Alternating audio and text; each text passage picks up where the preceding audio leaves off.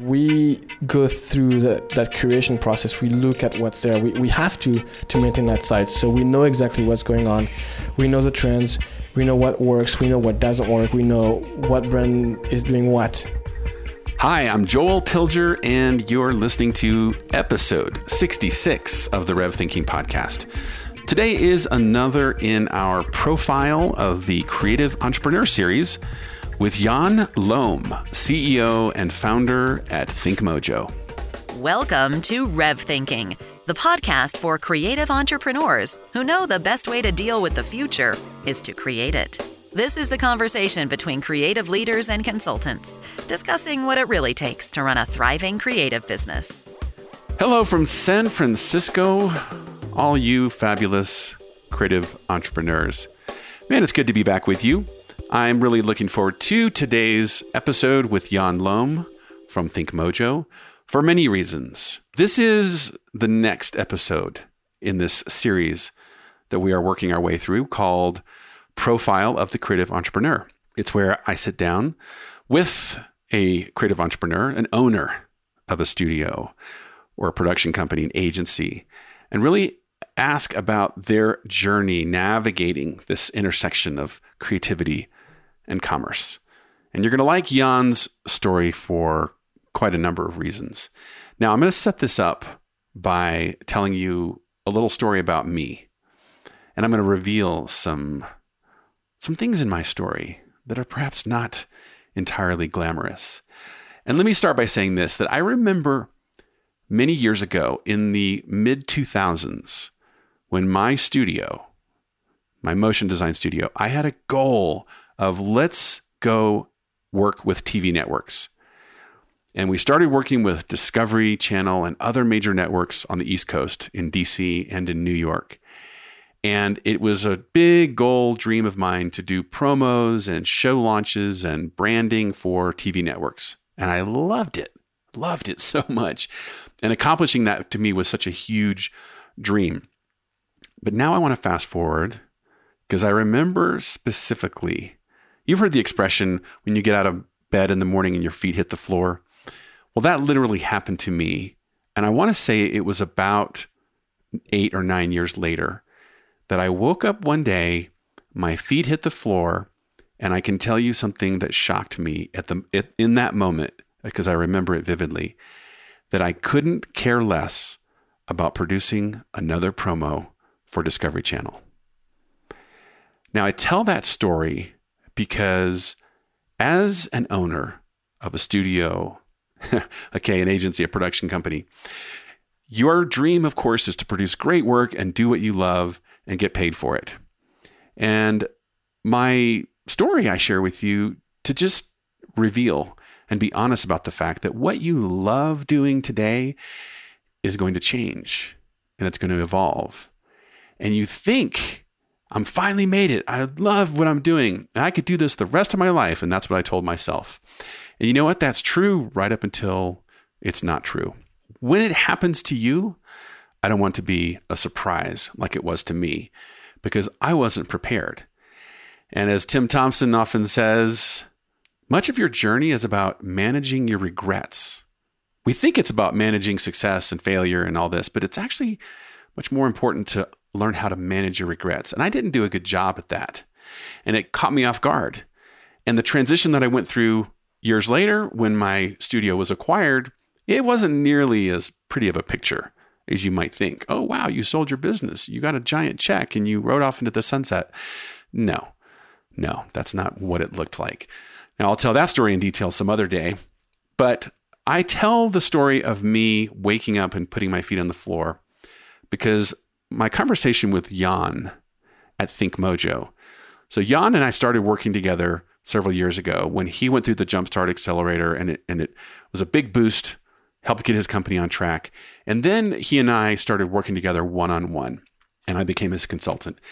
And we recognized an opportunity to start converting and start leveraging what ThinkMojo is in the world, his studio, his agency, to start creating more, to start inviting community into the business and to start recognizing opportunities, ways that we could potentially build an asset. Because here's what I'll tell you. Most small creative companies are not really an asset. Yes, they're a business, but they're hand to mouth. There's really no true value there for the long term. And if your feet hit the floor one day and you say, I don't love doing this anymore, you can be trapped. That's what I want to give you a sense. This is my moonshot to you, is to give you a sense of there's actually a lot more out there. Not only is there something much bigger than your business called your career, there's something far bigger than your career called your life. So that's my setup for this conversation with Yann and ThinkMojo, where we talk about this really cool venture that we've undertaken called Spectacle. And you can go look at spectacle.is on the web. You can check out ThinkMojo at thinkmojo.com. One other final note before we get into the episode is I do have an announcement. And the announcement is that we don't have announcements. Because from now going forward on the RevThinking podcast, we're not actually going to have announcements anymore because we want to create evergreen content, meaning you can play any of these episodes at any time and they're relevant no matter what. So we're not going to take time away from the conversation, from what really needs to be talked about in order to cover stuff, events, timely information that's only going to go stale and be irrelevant. So from now on, if you don't hear announcements, that's why. And if you want to find out what's going on with RevThink, just go to our website, follow us on our Facebook page, and you'll keep up with all the things that we're up to out in the world. Okay, with that, I want to introduce Yann Lhomme, CEO and founder at ThinkMojo. Okay, so my name is Yann Lhomme, which is French and a little hard to say, so hopefully you guys got that. Right. Is it L apostrophe? No apostrophe, but the fact that you're asking this question means you've probably taken French, because that would be the logical way to write it. Yes. In French, I would think of it's an apostrophe. Okay. So, and what's your title? I'm the CEO, founder of ThinkMojo. Okay. And ThinkMojo, what does ThinkMojo do? Like, what's your positioning statement? Well, we're an agency. We work with select organizations, and what we do is we create brand experiences through video. Okay, and then what year was ThinkMojo founded? It was founded in 2012 and incorporated in 2013. All right, and what types of projects or work does ThinkMojo produce? What do you call them? A lot of web commercials, and we help tech brands kind of market their products. Okay. And, yeah. All right. That's cool. And can you think of a recent favorite project? Like if you were just going to say like, oh, we did so-and-so for so-and-so, what would that project be? Yeah, of course. We did a lot of work for InVision recently, which is a big unicorn tech design company. Lots of projects, super fun team, and involvement in that touched many other projects, so that was a cool one. I love that you just used the word unicorn. That cracked me up. All right, and then think about an ideal client for you. So maybe it's an existing client or a future client. What's like the number one thing you look for in an ideal client? Design. I think design thinking brands. We love that. So InVision actually is a dream client in that regard. Interesting. So you design thinking if the client has that sort of approach and mentality. Okay, and now a question, which I kind of know the answer to, full disclosure, I think. In the past year, what accomplishment are you most proud of? Proudest accomplishment up until today would be the launch of our new product, Spectacle. Nice. Okay, well, I knew the answer to that question. Although I didn't know you were going to say that, but I, of course, full disclosure, you and I have worked together off and on now for a number of years, first in Jumpstart and then in a one-on-one engagement, which has been a total blast. But Spectacle is going to be obviously a big topic we'll get into as we start to dive into more of the ThinkMojo story. I think what's fun about this series that I call the Profile of the Creative Entrepreneur is I get to sit down with you, and it's not asking you a bunch of questions about, oh, what's the you know, what kind of work does ThinkMojo do, and how do you do the work, and creativity and all that. Like, that stuff's all awesome, but there's a zillion podcasts out there that explore those topics. Yeah. I like exploring this intersection of creativity and commerce. Like, what's it like to run a business like this? And what makes you different? What things have you learned? So this is what I hope to get out of this exercise. What was the initial dream? Like, when you started ThinkMojo, what was driving you that ultimately made you say, you know what, I'm going to go start my own agency? Yeah, so what's kind of unique, I think, in our situation is that we did not come from the advertising industry or even the animation world, really. We were doing some of that, you know, on our own with no formal training or anything. We had our day jobs. I was a marketing, product marketing director or manager in a software company. But we were, you know, doing those little cool creative projects on the side, and so we had this like one client asking for after having built websites for that team, asking for a video, and we kind of took the challenge because we love to try things out, and we downloaded probably illegally at the time a version of After Effects. Not that we approve of that, right, and just realized how powerful that thing was, and we just got hooked, and at the time we were actually already thinking of like launching our business, but in web development, like creating WordPress based websites and stuff like that. We were on the verge, but not fully. But then when we tried the video thing, realized how fun that was, and realized how new of a thing this was at the time, we figured, you know what, we're pretty good at this already, and not a lot of people do it, and there's video, there's like signal that is saying, you know what, it's gonna get big, so maybe we should play our cards in the video business instead. And that's kind of what we did. Obviously, you know, we didn't, you know, quit our job that particular day, but it took a few months to really think through it and start, you know, putting the whatever we had to do, you know, in place, but we did it. What I'm wondering is, was there a sense, because when I think of putting myself in your shoes, if I had this idea called, oh, I'm coming from software, but I'm really good at design and the marketing side of it, we're going to go create an agency and do websites or something like that, I would think, wow, I'm entering about the most crowded field out there. Yeah. But yet, you know, that's okay. We're still going to figure it out. And then along comes video or animation or whatever it was you started doing, and now you realize, wait a minute, this is like a different niche or specialty or something that we're even more passionate about, and it will hopefully set us apart. Was that even part of it? I think in a way we kind of got lucky a little bit in that we were really naive, not coming from the industry, so we did not realize how crowded of a space this was traditionally, right?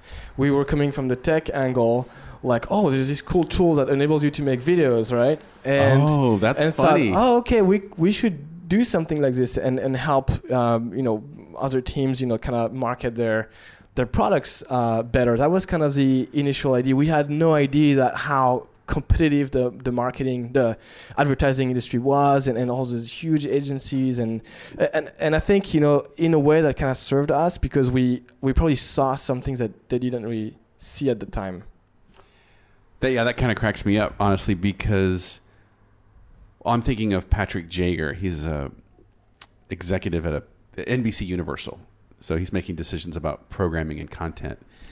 And he often encourages creative entrepreneurs like you, like me, people listening, that actually your ignorance or your naivete or whatever words you want to pick is actually your advantage, because all the people in the world that are producing TV shows are stuck inside of a box called, I got to do this, check all these boxes to produce content. And of course, the real innovation means stepping outside that box. So when you launched ThinkMojo, do you look back now and think, gosh, the fact that we were ignorant of, oh, there's this whole world called motion design, animation, After Effects artists, that in a way allowed you to bring something fresh or new or something that wasn't there before. I definitely think this was the case. I think we also got there almost, you know, at the right place at the right time. I mean, I was living in Silicon Valley at the time, so surrounded by, you know, tech, like everything revolves around tech over there. And so we just happened to get that copy of After Effects in our hands exactly at the right time and start playing around with that thing right when all those like startups were taking off, like Dropbox and those companies that were just starting to use video. That was a super new thing. And we just started right there, right then. And I think that is what kind of enabled us to get a break. So here's the question I have for you. So when you started ThinkMojo, what was sort of the positioning when you started? Where, what company? Right. So it really came out of mostly passion. I mean, Seb, my co-founder, and I were really passionate about, you know, tech and product at the time. So we were really into like those new startups and products. You know, when Dropbox, you know, came out, I was like, oh my God, it's so cool. And so that's happened to be the time when we played around with video a little bit, and again using After Effects and realizing how much powerful that tool is. It almost like a light bulb went on. We just figured, oh my God, we could do like Hollywood, or at least TV broadcast grade stuff for anything we wanted. So we figured, you know what, we could our own product. We could make commercials for our own products.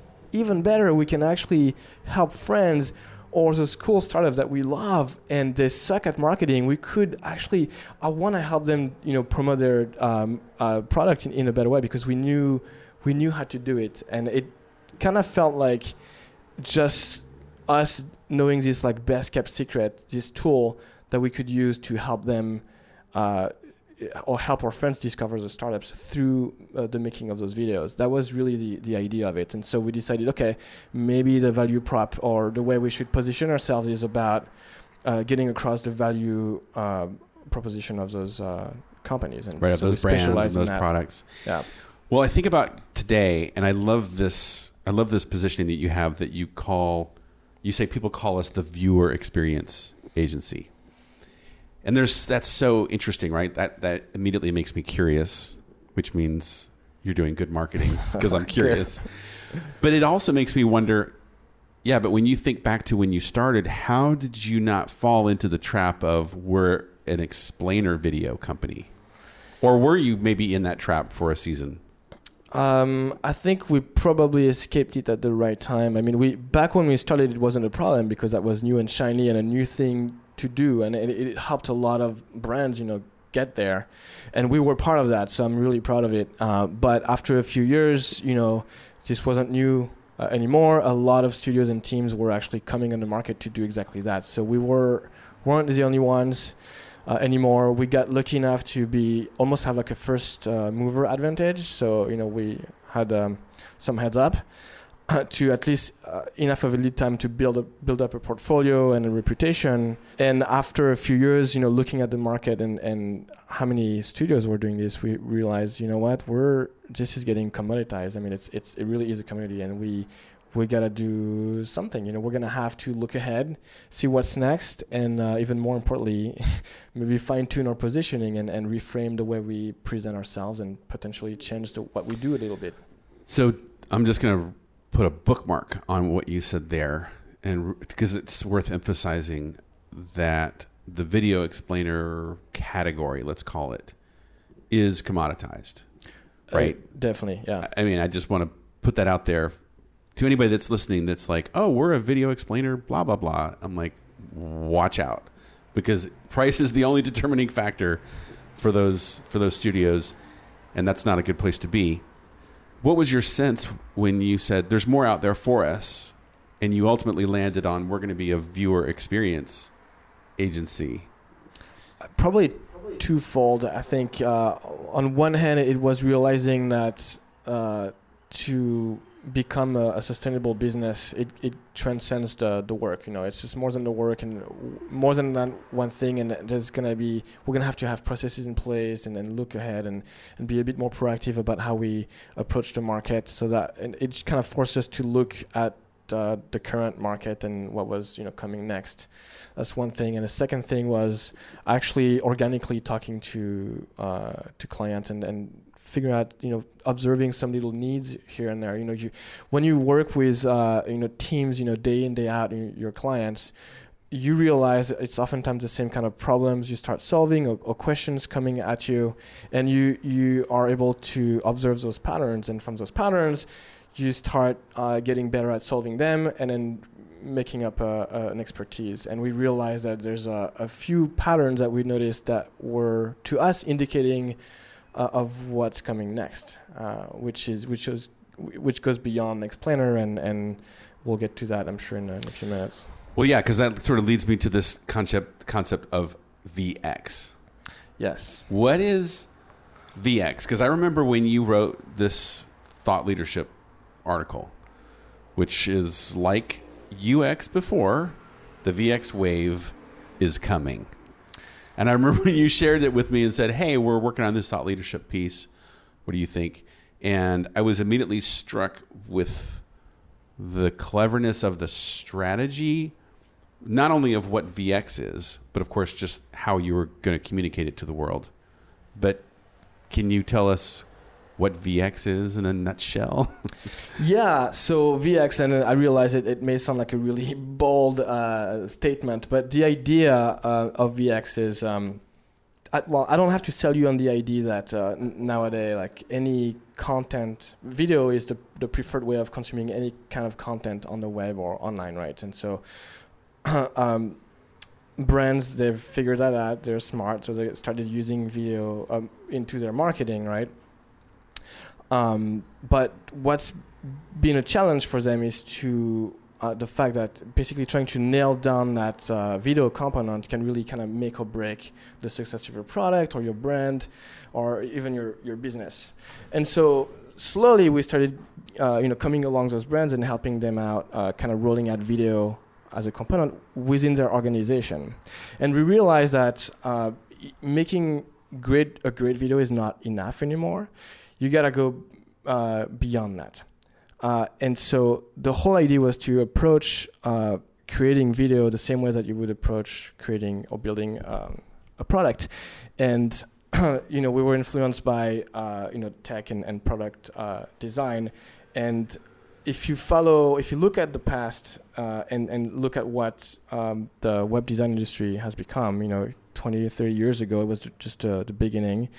And it was kind of the Wild West at first. And then slowly, some methodologies, design principles kind of started emerging and helping the field getting better at product design. And I think that we've kind of reached the same tipping point, but with video, where right now video is exploding all over the place. I mean, you can't possibly be a brand and not producing content right now. I mean, what Gary Vaynerchuk, said, like, basically, content is the baseline, and if you're not producing content, you basically don't exist, which is, partly true. Mm-hmm. And so the idea now is how do we enable brands to approach the creation of video better so that they can launch products, more successfully, more consistently, and at scale. So coming up with this idea of VX, viewer experience, is putting the viewer first and applying design thinking principle into the making of those videos. So I love that, because I'm thinking back to before the web existed, and I'm revealing my age here, right? But in a way, I do remember this day and age when there were brands out there that someone like Coca-Cola, and we're going to launch some sort of a new soft drink. And they're launching it, and they're doing ads, and they're doing radio spots, and I don't know, they're doing a stunt where they maybe have an event in the sweepstakes. And then there's this thing called, and I guess we should do a website. Yep. But in a way, the website was sort of bolted on to this thing called the typical brand framework. And it sounds like what you're saying is similarly, video has been kind of and we need a video for that, bolted on, right? And you're saying if you approach it with design thinking, you're going to view it as a whole experience. And obviously video is a component that's woven into the fabric of that entire effort. Yeah, exactly. I think a good way to sort of illustrate that through an example. So if I take Apple is a design-driven company. And what's great about Apple is that they really understand experience. When they create a product or launch a new product, let's say you just got a new MacBook Pro or an iPhone. When you get the box, it's not any box. It's not just a card box or a piece of paper with nothing on it. When you remove this little plastic film and open the box, it smells good, it feels good, texture is awesome. That's part of the experience, and they figure that out. It's not just a product. So the takeaway from this is that they figured out that it's not just about the product. You need to pay as much attention to what's around it. So for Apple, the packaging is part of the experience. Sure. Just as much as the product is. And so is the Apple Store. Exactly. The website. So is Tim Cook's, keynote. I mean, all of that, right? All of it.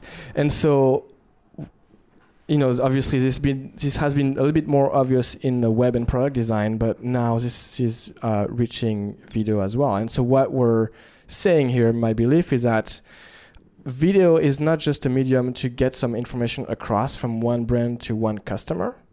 It actually is and should be part of the brand experience. In other terms, when somebody watches a video from your brand, they're actually experiencing your brand, which means you should be paying as much attention or devoting as much attention to the production of that particular piece of content than you are to the actual product, because it is the same. It's the brand experience. So it just goes beyond the product. And VX is this idea that you're putting the viewer first, putting yourself in the shoes of the viewer so you understand the way they are experiencing your brand. And video being such a big thing in marketing now, it is one of the primary ways of experiencing a brand. That's the whole idea behind it. Now, I hear that story and I go, wow, that's really cool. But now if I put myself in your shoes and I say, I'm going to go out and talk to clients and companies, brands, organizations that really need this, I'm speaking a new language, because I'm showing up and saying VX and this whole experience and the role video is going to play now has evolved and changed. Has that been fun, exciting, challenging, strange, fraught with difficulty? What's that conversation been like as you're starting to really unleash this concept of VX into the world? I think it's been both exhilarating and equally challenging, I would say, because it's very exciting. It's something new. We feel like we're onto something. There's a lot that can be done in that field. I don't think we have all the answers yet. It's something that's kind of new, so we're breaking ground, trying to figure things out as we go, and it's not always easy because we're sort of at the forefront of that, and not everybody is there yet. But we're super excited to be at the origin of it and creating this new category, you could say in a way, and be able to kind of catch everybody up and see if we can sort of create a movement, or at least get people on board with the idea, because we think that it's going to help. It's going to go beyond ThinkMojo ourselves. Just like UX is not proprietary to a particular design studio, everybody gets to benefit from it, and I believe that it's going to be the same for VX. So VX, in a way, is a methodology, a set of best practices. Yeah. Now, I'm chuckling. I'm thinking of this saying that my partner Tim says on occasion, that the general who gets too far out ahead of his army can sometimes be mistaken for the enemy. And he gets shot because he's so far out ahead. Has that happened where you've approached a client or some sort of a target and they're like, in fact, I don't know what that is. Not only that, but you're even sort of scaring me. Or yeah. Well, fortunately, nobody's gotten shot yet. Nobody's dead. But sometimes you're a little far ahead and you talk to a potential client and they're not there yet at all. And they're like, no, dude, like, I just give me a 60-second video. That's all I need. And that's where you kind of need to step back a little bit and kind of slowly sort of educate or at least, you know, provide some insights. And it's fine. No, but not everybody needs to be there yet. It's going to take some time, just like when explainer videos started and the idea of using video online for marketing was kind of new, and now everybody's caught up. And, you know, I remember back in the days when we started, you know, just having an explainer product videos on your homepage was a huge deal. And now it's a given. And now if you look at a website, there's videos on every page, every possible piece of, you know, real estate on the site is going to be something. So it takes time. But we're finding that the more savvy brands, they are just on the verge of being ready for it, and we have, you know, evidence in our first contracts, you know, going in that direction. So that's super exciting. Would I be grossly oversimplifying if I said that producing a video for your product is now simply a tactic, but VX is a strategy? Yeah, I think there's some of that. I think you know, a good way to frame it is that a lot of brands have been producing a video almost like it was kind of a shot in the dark. You're like, okay, you have a brief from your brand, and the two teams, you know, the agency and the studio, the brand get together, they brainstorm through concepts, you know, go to execution and release it and hope it does well. Yeah. But that's kind of backwards, I think, and that's where UX did a lot of good to product design, is that they said, wait a minute, there's probably ways to test that before it's released and make sure increase our chances of success. And that's the same idea behind VX, is that you start iterating, prototyping, testing things, so you create things with user-based, some behavior, you know, data before you release anything, and so you can test those concepts, you can get some results, and then sort of fail fast for the things that don't work, you know, eliminate those and focus on what really is resonating in the early stages. And then when it's ready for showtime, you launch it. And if you've done your job well, you have higher chances of succeeding because you tested everything throughout the way. Very interesting. Right. So you're creating, it sounds like, a body of knowledge, a set of best practices that if we do these things, we tend to win. Exactly. We tend to succeed. Absolutely, so it's not just simply, this seems cool, it sounds cool, it looks like what everybody else is doing, whatever. That you're really, and does that help you position yourself more as a leader, as a guide, as an expert when you go into those conversations? I think when we go into those conversations, oftentimes the team in front of us just realize how little they know, at least like how well we're actually there, way ahead of where we are. We haven't even thought of that yet, and they know what they're talking about, really. So I'm thinking of a statement that you said here that I wrote down in my questions because I want to hear you expand on this, because this is what I would call a moonshot. Now, what I find myself saying sometimes is that every brand, every major company needs to think of themselves as a content network. That's sort of where the future is going. You said it this way. You said all brands will be media companies in the next 5 years. And I very much believe that as well. The question is, what does that mean for motion design? For agencies, like, okay, if that's a coming reality, what are we going to do about it? Yeah, it's been really interesting, you know, looking at the last, you know, 4 or 5 years, and I think it's more evidence by the day to me.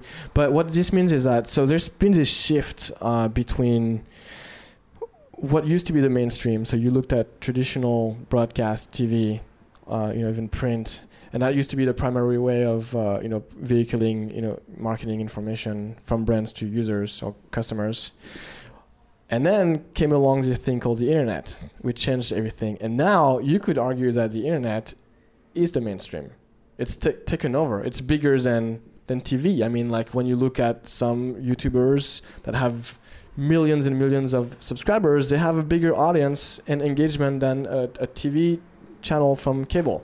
Well, I would just interject and say anyone that has children in this era is living that reality, because those of us in the previous generation talk about things like when does that show come on, and oh, what channel did you see that on?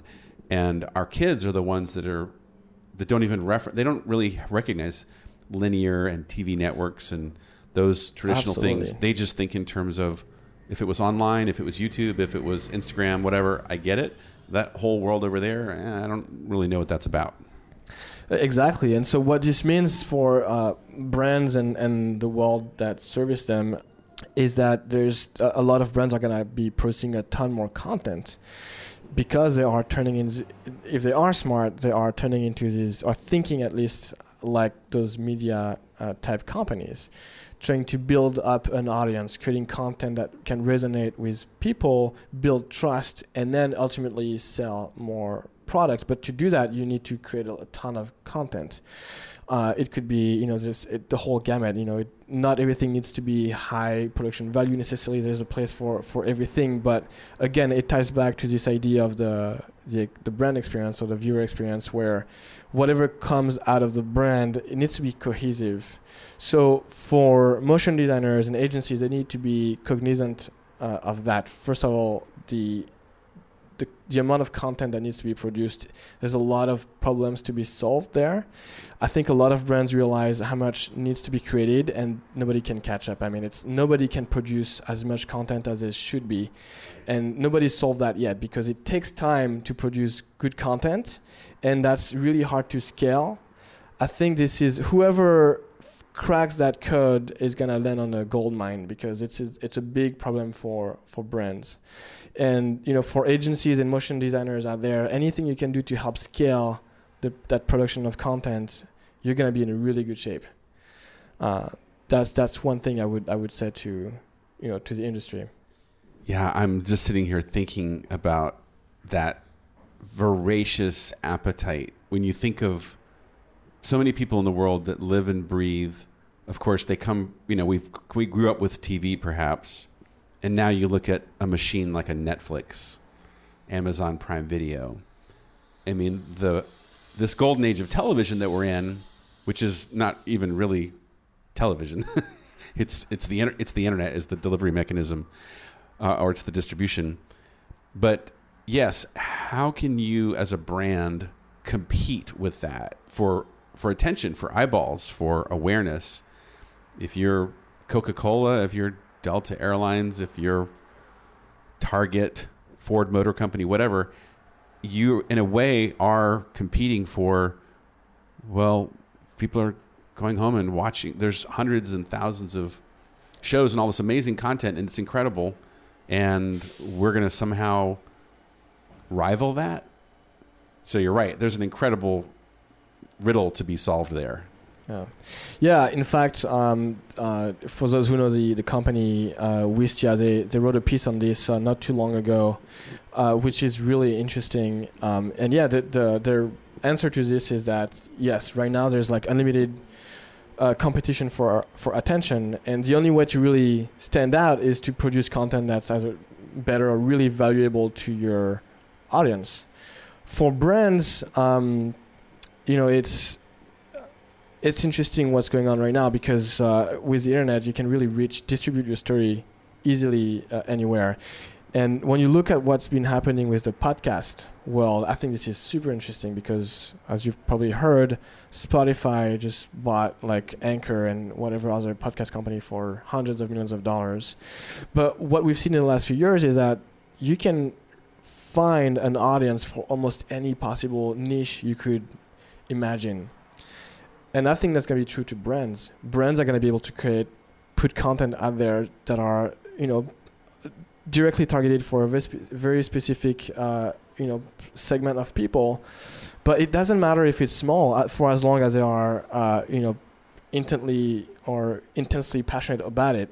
And that's how you build a really good, brand foundation for your brand. And that's how you come on premiums, and that's how you become a successful business. And all right, so this leads me to an interesting, perhaps, segue to start talking about Spectacle. Because if you are a brand and you are, we live now in this really interesting era. I don't think a lot of people appreciate that back in the day, broadcast television was broadcast.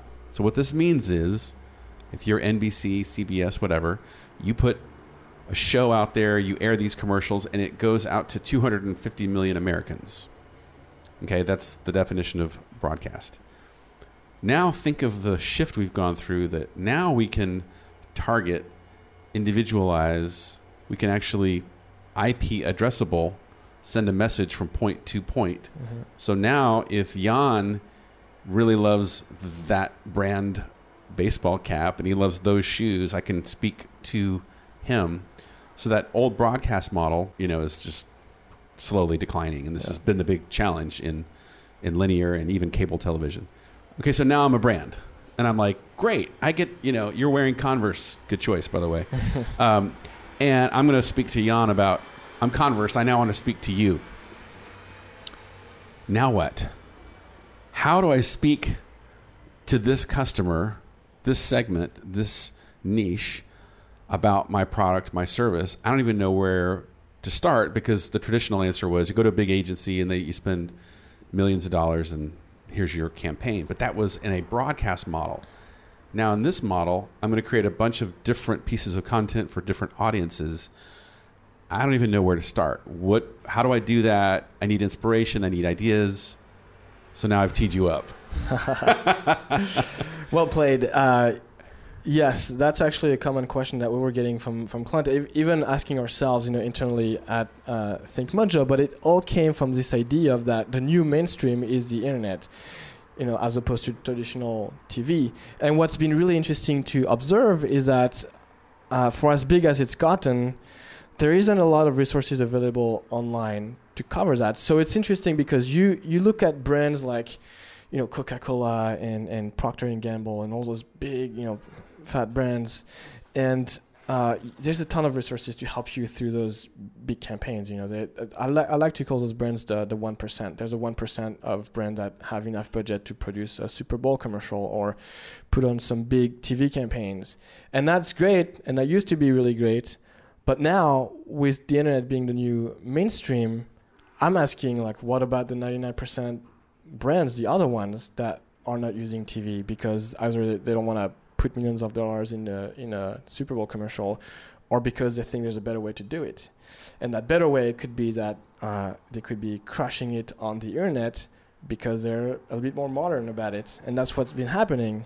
But what's been lacking is the amount of resources to help you through that, finding that inspiration, right? For those 1% brands, you can go to Adweek, you can go to, you know, Ad Age, and there's so many resources, but there's none for the rest of the world. And that's what we're building. That's the idea behind Spectacle, to have a destination for those brands that want to leverage the new mainstream with the internet and guide them in show them what they can use, how other brands are crushing it through that medium. I love what you said there about the 1%, because I think of it this way. If you look at, like, I'm going to reference the Fortune 500. So if you look at the Fortune 500, you're going to, if you just look at the top 50, let's say, to a certain extent, they can afford to do whatever. And for the most part, most of those are content networks. Most of them have sort of, they're already there. So I think of the darlings like the Marriotts of the world, or the Red Bulls, or the whatever, right? A lot of these examples. I know Red Bull's not a Fortune 50, but what I find so fascinating is, think of the line between this company's figured it out, all these 50 companies have figured it out, but everybody below that hasn't.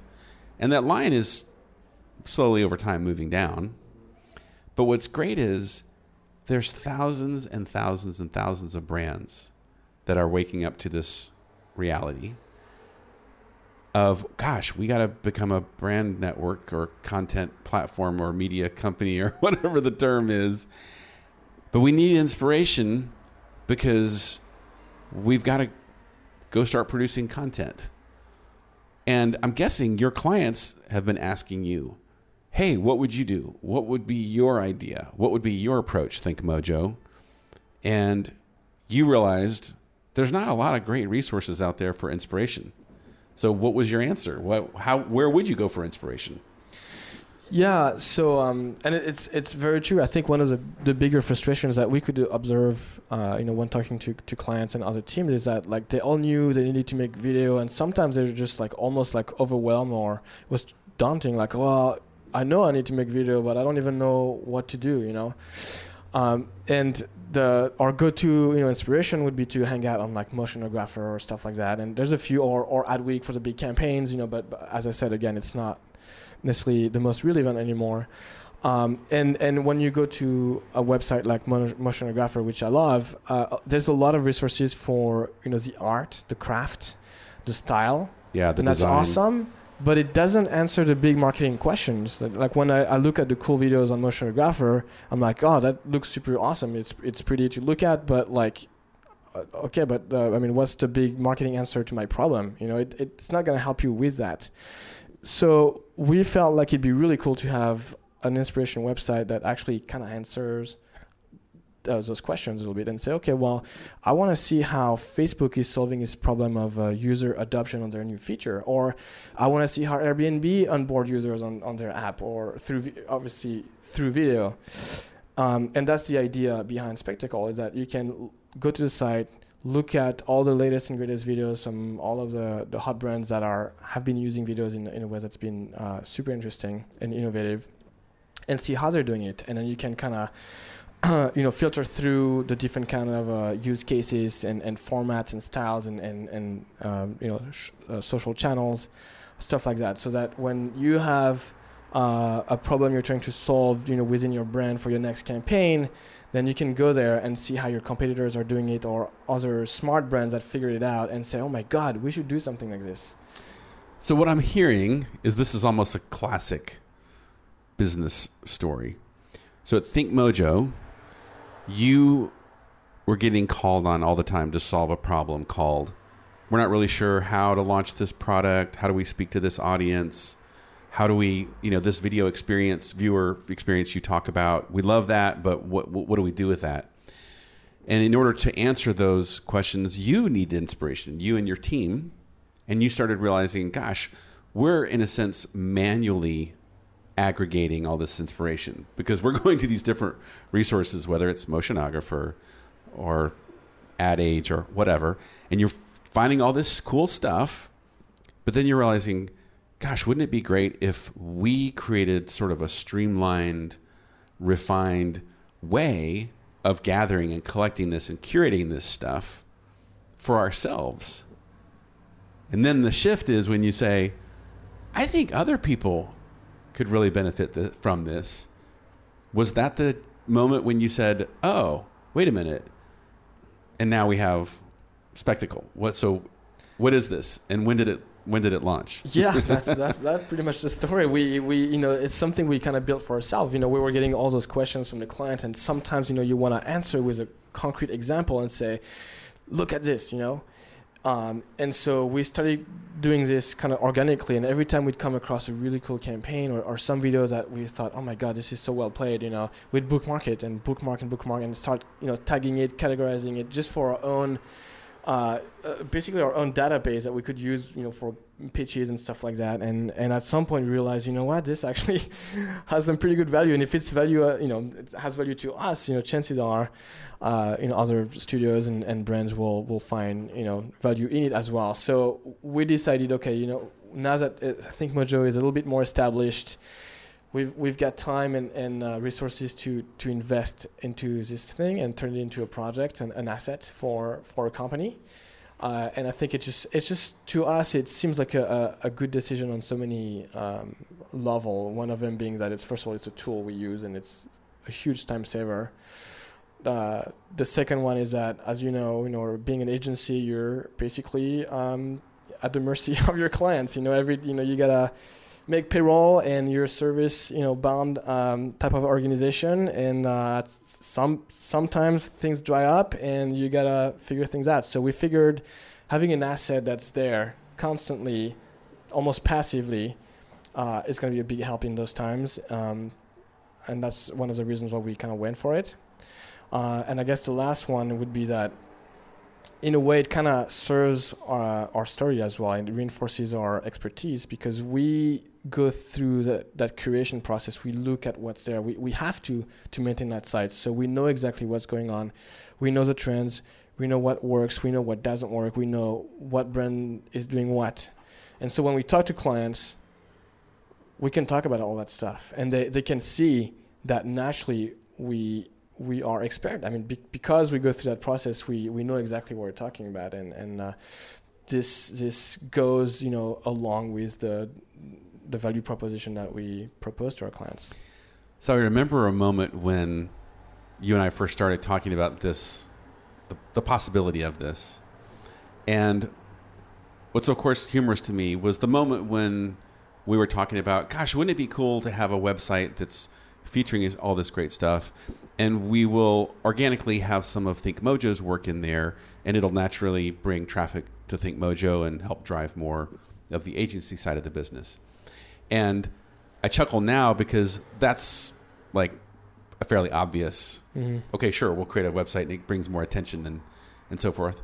And then once you really exploit the idea and you really leverage what you have, meaning in ThinkMojo, you realize, oh, it goes way beyond that. Because now Spectacle is almost a business unto itself, or I see it going in that direction, because there's opportunity for a much bigger network. There's curated collections, right, from some influencers. You can tell me about that. But there's sponsors. I mean, there's a lot of things in play now that go way beyond this initial idea of, hey, this thing's kind of cool and it might drive some business to ThinkMojo. So what are some of the surprising ways that it's continued to grow and evolve now?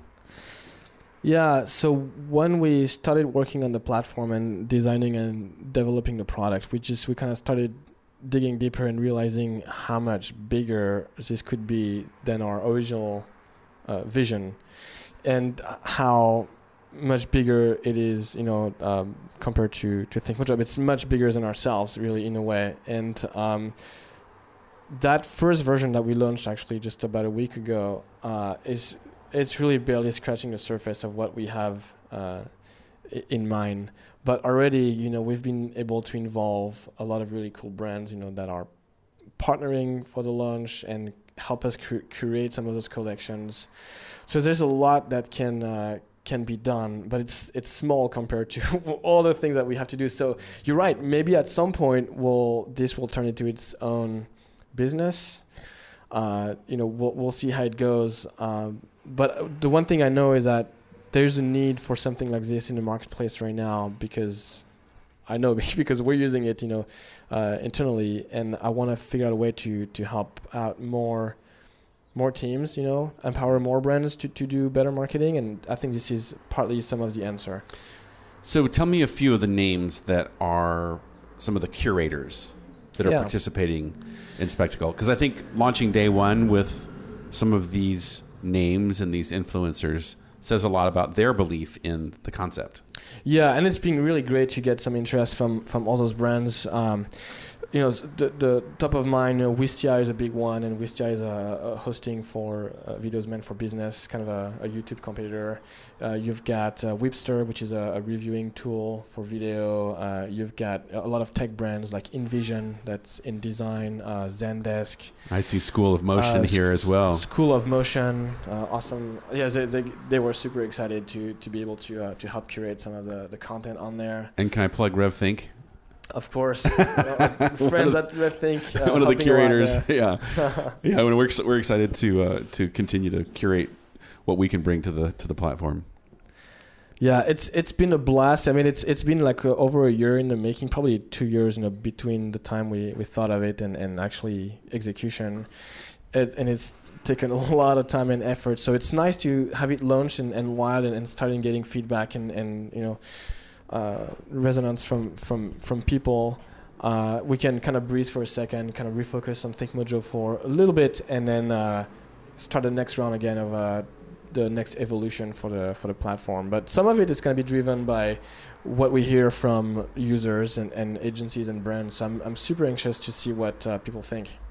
Well, knowing that you come from software, you bring a different mindset and mentality, because I think of, you're already thinking iterate.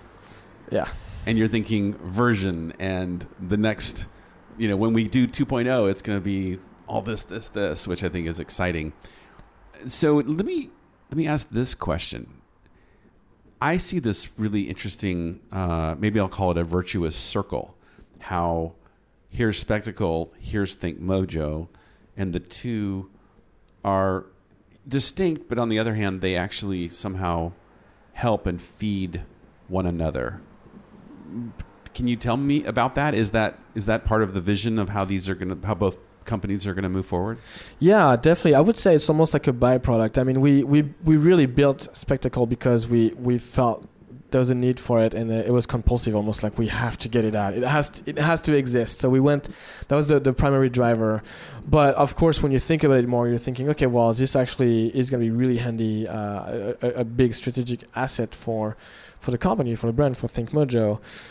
And one of the ways that it really helps a lot, and I almost don't want to say it because I feel like giving out like a good trick or secret there, but you know, it's having a product like this is a way for you to approach brands without hard selling anything, because you're not promoting your own agency. You're not saying, hey, I want to do work with you. You're saying, hey, we've got this awesome platform with a big audience, and the audience would love to hear from you and how the campaigns you run and what works and what doesn't. And so we start forming relationship with all those brands. And of course, along the way in the conversation, oh, what's ThinkMojo? Tell me more. Oh, well, you know, we help all these other brands, and oh, well, we actually have a project. Can you help? You know, so inevitably at some point, you know, more comes, you know, from it, even though that's not necessarily the original intent. But I think it's a good move in that sense, and I would definitely encourage other teams to think that way. Well, I'm laughing because as your consultant, I'm sitting here thinking, okay, wait a minute, don't give away too much of the secret sauce. But no, I actually love that. I love that you share that, because it's a very generous thought for you, that Spectacle does provide such a powerful way to start conversations with, obviously with brands and potential clients, but influencers, also allies or peers. Mm-hmm. Like, I don't know what you would call like a Wistia or somebody. Yeah, but probably these are ally. But what's really interesting, yeah, like ironically, we also have studios like competitors, you know, on the platform curating, and you know, it's a small industry. We're you know competing, but also good buddies, and so it's kind of cool to have help from other studios we admire and have them contribute to the curation. And it, you know, Joel, you always encourage studio owners to you That's know right. get in touch and connect with others. Talk to one another. And I think you're right. I think, you know, being able to create those relationships it can only help. You know, You never know how some opportunities might rise just from talking to even your competitors. Sure. I mean, it's obviously much better for you to have your expertise and your specialty, your why. And if your competitor has his or her specialty and their expertise and their why, let them have it. Yeah. That's their jam. This is your jam. And Spectacle is a really cool place where you can bring in some of those voices. And it's not really a threat, because ThinkMojo, VX, I mean, everything that you guys are doing, yeah, it's your thing. And whatever their thing is their thing. Yeah, no, it's actually, we should probably emphasize that, because it's really important. It's not a threat. And, you know, the way we go at it, you know, with the Spectacle is that we almost view it as its own independent thing. So yeah, we have a logo out there, but it's not about ThinkMojo, and there's very little of our own work on the platform. We really want to celebrate, you know, great work from brands and agencies, and we put the spotlight on them. So, you know, we're gonna have a section to, you know, I guess, you know, put some clout for, or I don't know, like, you know, Odd Fellows and the Bucks of the world, or the smaller agency, the smaller guys. And it's a chance for everybody to get seen, you know, as long as you do good work, chances are you will appear on the platform. So I'm thinking, if I'm hearing this right now and I check out Spectacle, which is spectacle.is, right? Yes. I'm my next thought is if I run a studio or something like, ooh, wait, okay, this is really cool. I can get a lot of inspiration here, but how do I participate? Do you have any sort of a process in place right now for those?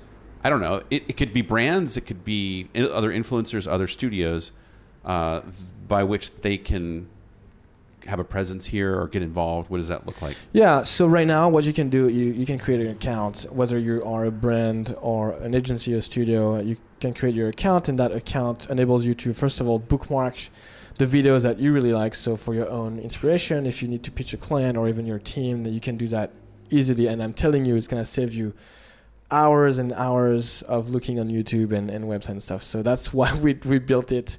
But then you can bookmark those into collection that you can either keep private or you can release on the platform for everybody to see. And so, we try to build that relationship with teams that we really admire and value their opinion, and we encourage them to kind of curate and create their collection that think are actually useful. And so you can see those on the site. You can create your own, and then the one that we think are really good, we'll just feature them. That's so cool. Well, I love that you've thought through some of those basic functions of, I can create a collection of my own. I have my own account. I can share it. I mean, that's pretty awesome. Yeah. It's been, as I said, it's been super handy for us. We've been using it for months now, and I'm really excited for people to, be able to play with it as well. I'm reminded of this quote that I may have said this in a previous episode. So frequent listeners might say, yeah, I already heard that one. But I heard this quote from Felipe Carvalho, who's a title designer in Portugal. He said, do work that is meaningful to you, because chances are it will be meaningful to someone else. And I think that's really the grand theory here of, hey, we thought this would be really cool for us. And then, of course, you step back one day and realize, whoa, this could be really cool for a lot of other people. So I think the theory is right on track, and I'm excited to see where it goes, because you're right. There's a lot of assumptions built in here, but it's going to evolve and adapt and grow, and it's out there. Or are you calling it 1.0? Yeah, I guess. I don't want to put words in your mouth. I think the next version will probably call 2.0. Yeah. Well, I'm excited to see where it goes, and of course, really also excited to see how ThinkMojo and this really body of knowledge and best practices that you call VX continues to get out there and grows and takes on a life of its own someday, so that just like we talk about UX, we all talk about VX, because I think it really does have that potential to be part of just our common language and what it means to communicate in our modern world. Yeah, and it's the same thing. I mean, it is a great conversation starter. Not everybody might agree with or view, and some might say, well, this is just a buzzword or whatever. That's fine with us. It's just a way for us to start the conversation. We have our own opinions and views, and not everybody needs to be on board with it, but we're going to keep pushing through it because we really believe in it. And I think this is going to serve more than just us. Yeah. Well, thanks for being on the podcast, Yann. It was awesome. My pleasure, Joel. You've been listening to the RevThinking Podcast. For more information on upcoming accelerators, events, or to learn how RevThink advises creative entrepreneurs like you, connect with us at revthink.com.